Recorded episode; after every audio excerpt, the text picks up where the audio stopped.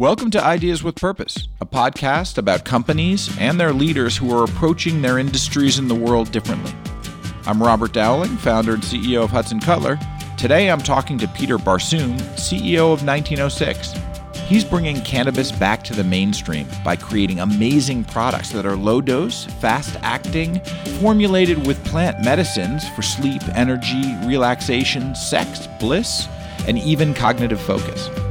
1906 has been recognized as one of the most innovative brands in cannabis, and Peter is a standout leader in the industry.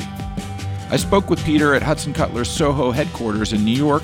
He shared his insights and experiences shaping the new and fast growing cannabis market. I hope you enjoy the conversation. Peter, so uh, great to have you on the podcast. I love the story of 1906. I know it well but I wonder if you could just share with us a little bit about what motivated you to make this whole thing happen. Yeah, thanks, Robert. It's uh, great to be here. So, um, uh, we started in 1906 back in early 2015. Uh, I had spent a 20 year career in financial services in a variety of highly regulated industries and quit in 2014 because I wanted to pursue something more entrepreneurial. And my wife, Gita, who we started the company with, um, uh, had been using cannabis. And what we soon came to realize as we were following the trends as legalization happened in Colorado and Washington is that the power of the cannabis plant wasn't being fully utilized, that we have had a relationship with cannabis for hundreds, if not thousands of years as humans, as one of the most versatile plant medicines. And that to truly realize the potential of the plant, we had to transform the way people were consuming it, marketing it, manufacturing it. Um, yeah, back in, in 2015, people were utilizing the the the, the power, but uh, it came in such uh, crazy forms you take a take an edible and um, you know be out for a week. Yeah, exactly. And you know, smoking has its negative consequences, and we have largely been consuming cannabis not that differently than the way in which we've been doing it for hundreds and hundreds of years. And what we found is that there were very few options for people like us, high functioning adults, for whom it's not about getting uh, high, it's about feeling a particular way. And so we started 1906 because we believed that alcohol, uh, that cannabis could be a better alternative to alcohol and big pharma, um, and that uh, to do it right, we really needed a very different approach for how people consume cannabis, how cannabis is made, so that it really delivers on the specific effects that people want. I was very surprised, Peter, by some of the research that you did early on, um, particularly with dispensaries that showed three out of four people going in to talk to a bud tender actually were there not to get high, but to try to address some underlying issue, some un- underlying condition. Yeah. And whether it be sleep, anxiety, pain, energy, what's interesting is that people are looking for cannabis to help them do things that they're not happy with from pharma, natural medicines, or other things. So by the time they're showing up in a dispensary, it usually means they've tried so many different other products to help and they haven't worked. Because um, remember, there's a huge stigma still around cannabis. So it takes a lot to overcome that stigma. And then you walk into a dispensary and you're like, uh, well, give me something to help me sleep. And there are very few products, even today, but even more so back then, that really target those specific effects that people desire.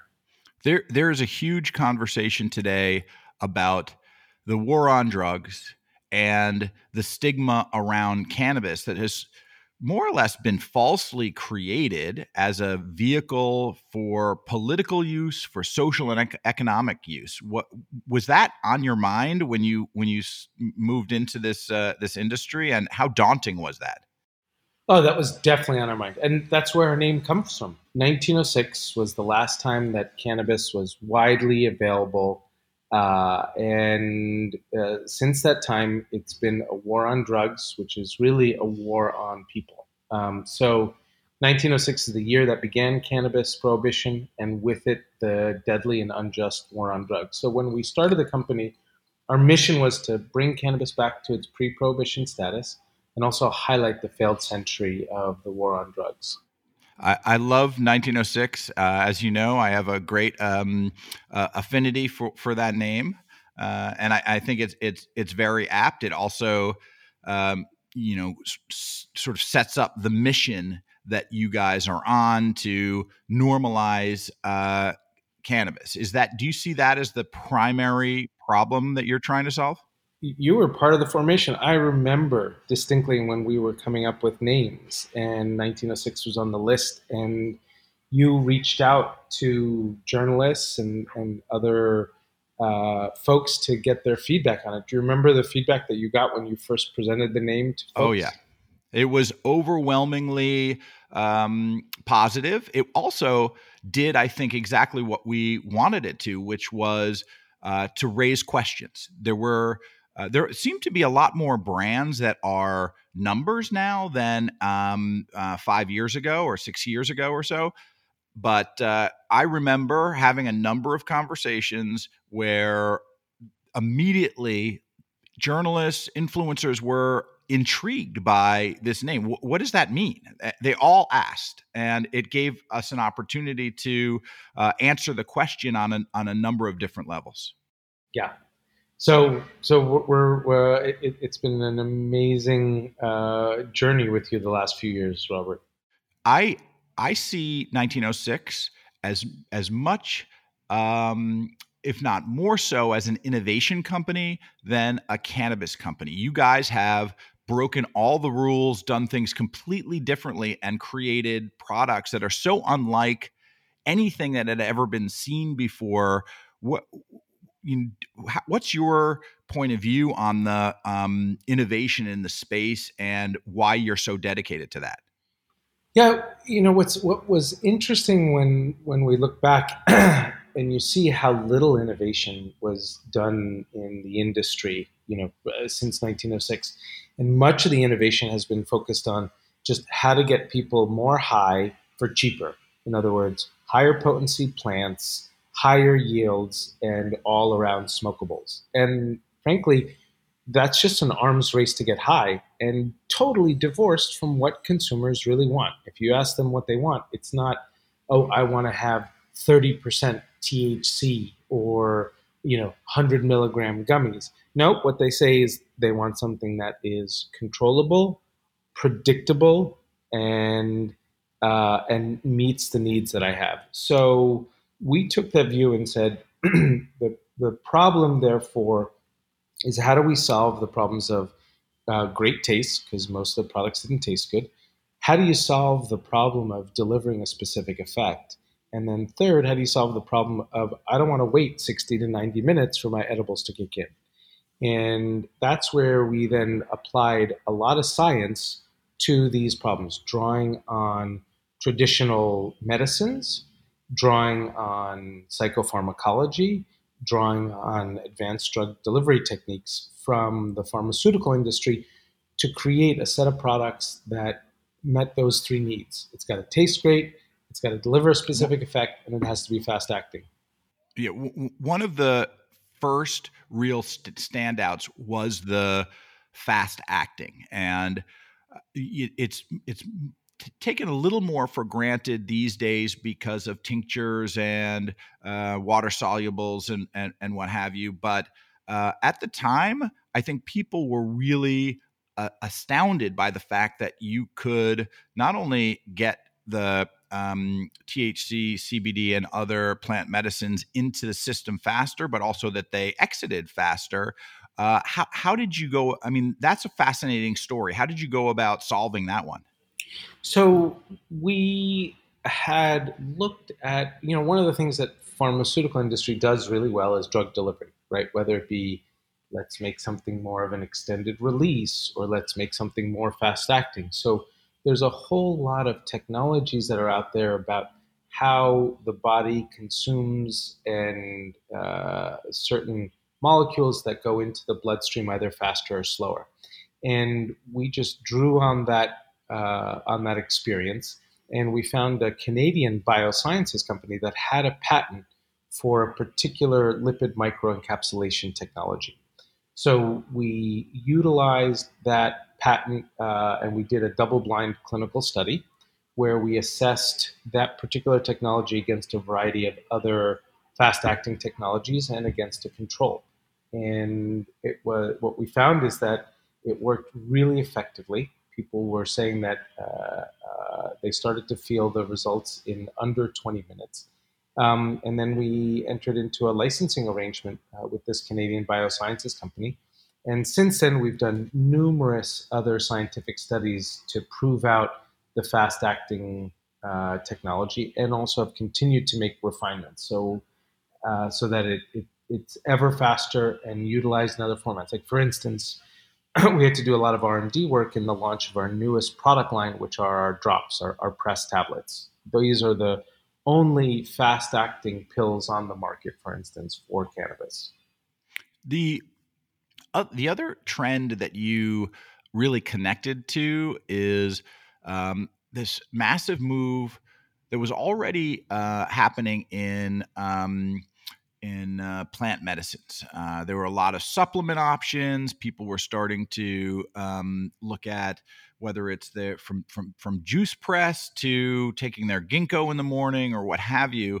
Uh, you you kind of took that to a whole new level with many of the plant medicines that you've discovered and that you have put into 1906 um, products. That seems like such a Herculean effort to just identify which um, plant medicines are out there that are either being underutilized or not applied in these contexts, and then to synthesize them and to actually get them into a product and make that work. That that's a that's such a massive change. What what was that process like? Yeah, you know, what's really interesting is um, we have a very pharmaceutical approach in our medicine, which is let's use and try and find a single molecule that achieves a specific effect, whether it be Ambien to help you sleep or Viagra uh, to help with uh, uh, erectile dysfunction or Xanax to help you with anxiety. And that has its merits. But there's another approach, which is um, how do we utilize plant medicines and combinations of plant medicines to target those specific effects. And that's the way in which medicine has been traditionally practiced, and I would even say still uh, practiced today. The issue is that it's very confusing. And as a consumer, I don't know what ashwagandha is, how much to take, what it does, what does rhodiola do, for instance? What does ginkgo do? And so the consumer is often left very confused with a dizzying array of choices. What we wanted to do is do something a little bit differently, which is take the guesswork so that a consumer doesn't have to figure out what ingredients are right for them. They just need to know, hey, this works for me. And we constructed and formulated the entire experience using different medicines so that it puts it takes the guesswork out and makes it easy for consumers to uh, to pick what they need. What it meant to do that was years and years of r&d where we had to try different plant medicines on their own and in combination uh, and that's what when we started in 2015, we didn't launch in 2017 because we did two years of intense R&D to define and uh, create these formulations. They, and, and they have uh, proven to be very, very popular, but that wasn't always the case. How, how it's one thing to be innovative and another thing to uh, bring people along. How, did you manage to uh, get to to find the believers and then to start uh, disseminating the message? It was a challenge. It was when we first started. People told us that we were crazy. That the the market really consists of stoners who all they want is uh, cheap weed and highest potency.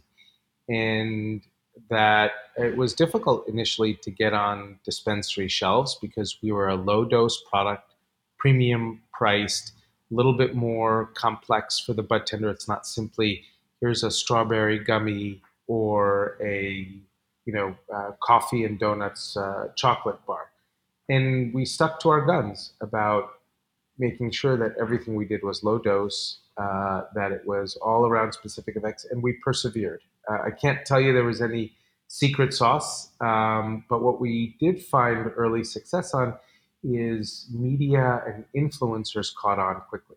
And that really helped propel 1906 in the dispensaries. As bud tenders were seeing press coverage in Cosmo magazine, for instance, or in other publications. And then as consumers were actually trying the product. So the biggest challenge we had at first is how do you get people to try?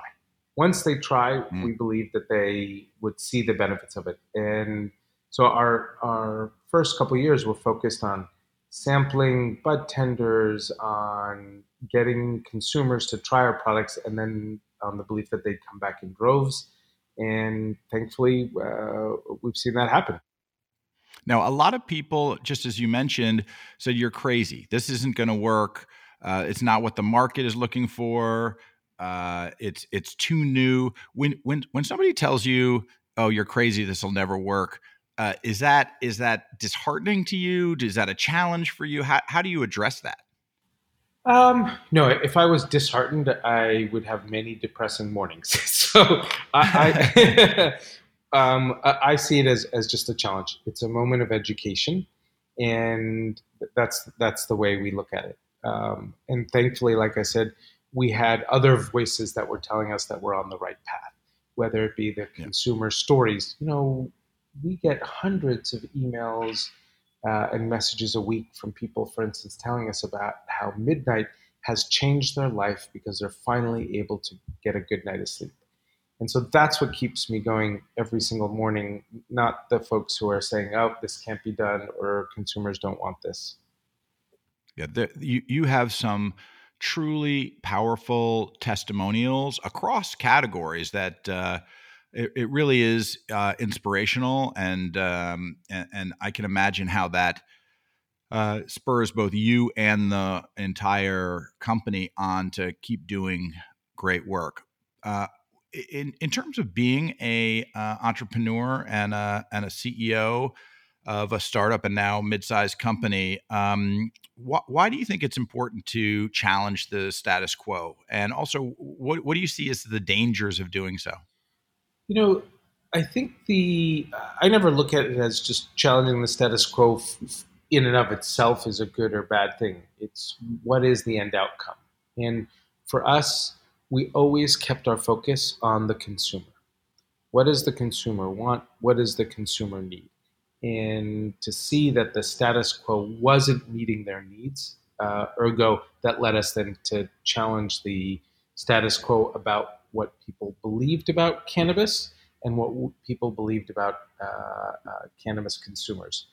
Um, and if you're going to challenge the status quo, it's important to have really good allies around you. And we did in the form of uh, you and Hudson Cutler, in the form of our employees uh, and evangelists in Colorado who believed in what we're doing. There, there's a massive conversation, and hopefully one that really is hasn't just taken root, but will help change business and the and and the very country uh, around uh, diversity, around the um, uh, black and non-white experience, uh, particularly with uh, the war on drugs. And I know this has been um, a particularly important platform for you. Uh, also, being a, a, a, non-white leader of a of a company, what's um, what what are your feelings on? uh, the role that the cannabis industry can play here and why it's important? I think we have an amazing opportunity as an industry and as a nation today to heal from our past. And cannabis, um, was used as a force for locking black and brown people up. Um, it has uh, uh, destroyed lives, torn families apart, filled our jails and prisons, and, and hijacked countless futures of, of black and brown youth. Uh, black and brown youth. And what we've realized is that the war on drugs really was a, a war on on people. Now with the knowledge of what the war on drugs was all about and with the knowledge of all of the medicinal value of cannabis, we get to create a whole new industry today. And an industry that can be inclusive and an industry for which the economic benefits can go to more than just uh, uh, a, few, uh, a, few, a few economic owners here. So whether that be in terms of diversity of ownership in the industry, whether that be in employment opportunities for those particularly disadvantaged by the war on drugs, whether that be in the form of tax revenue that's generated that can be reinvested in those communities that have been most negatively disadvantaged. Um, we can make those choices as a nation, as an industry today. So I'm really excited about the fact that you know cannabis can be a force for good. Cannabis can be a force for change, um, and and make a, a, strong departure from how it's been used since 1906 as a way to continue to oppress Black and Brown people. It seems as if we've passed the point of critical mass in uh, in this country in terms of the um, legalization of cannabis. Certainly, the the vast majority of states uh, have cannabis uh, in some form or another. Uh, most medicinal, many are now adult use. Do you have thoughts or predictions on how long it's going to take for uh, that that final um, national legalization, or do you think we still have uh, a long way to go on that front? I think that's a great question. I don't think we can wait on the federal government to take action. Um, and so it's going to be up to the states. And that's the way in which cannabis has advanced over the last couple of years.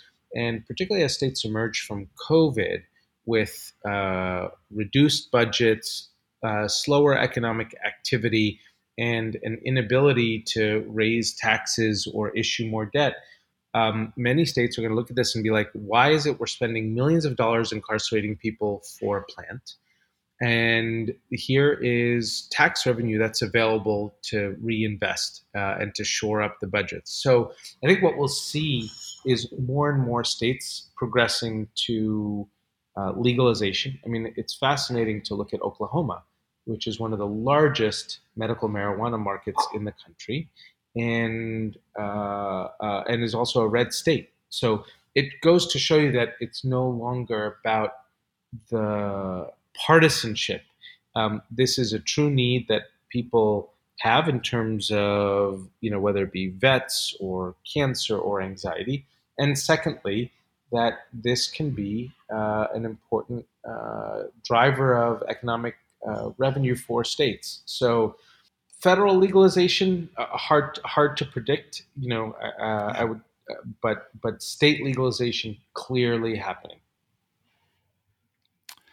Peter, what does the world need now more than anything else?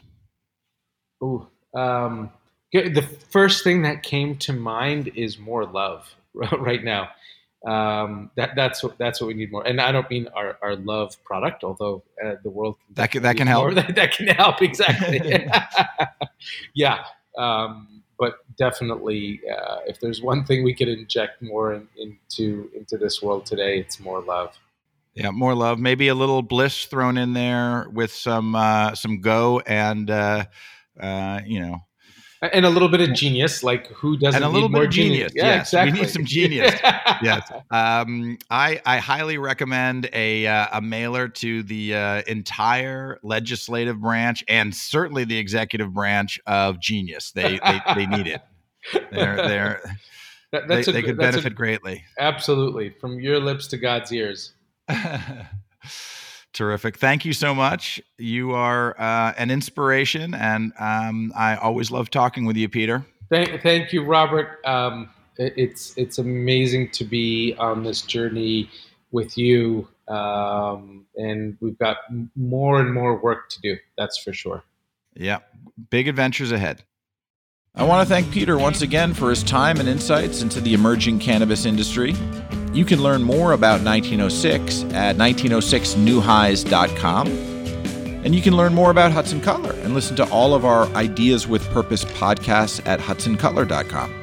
Thanks for listening. Until next time.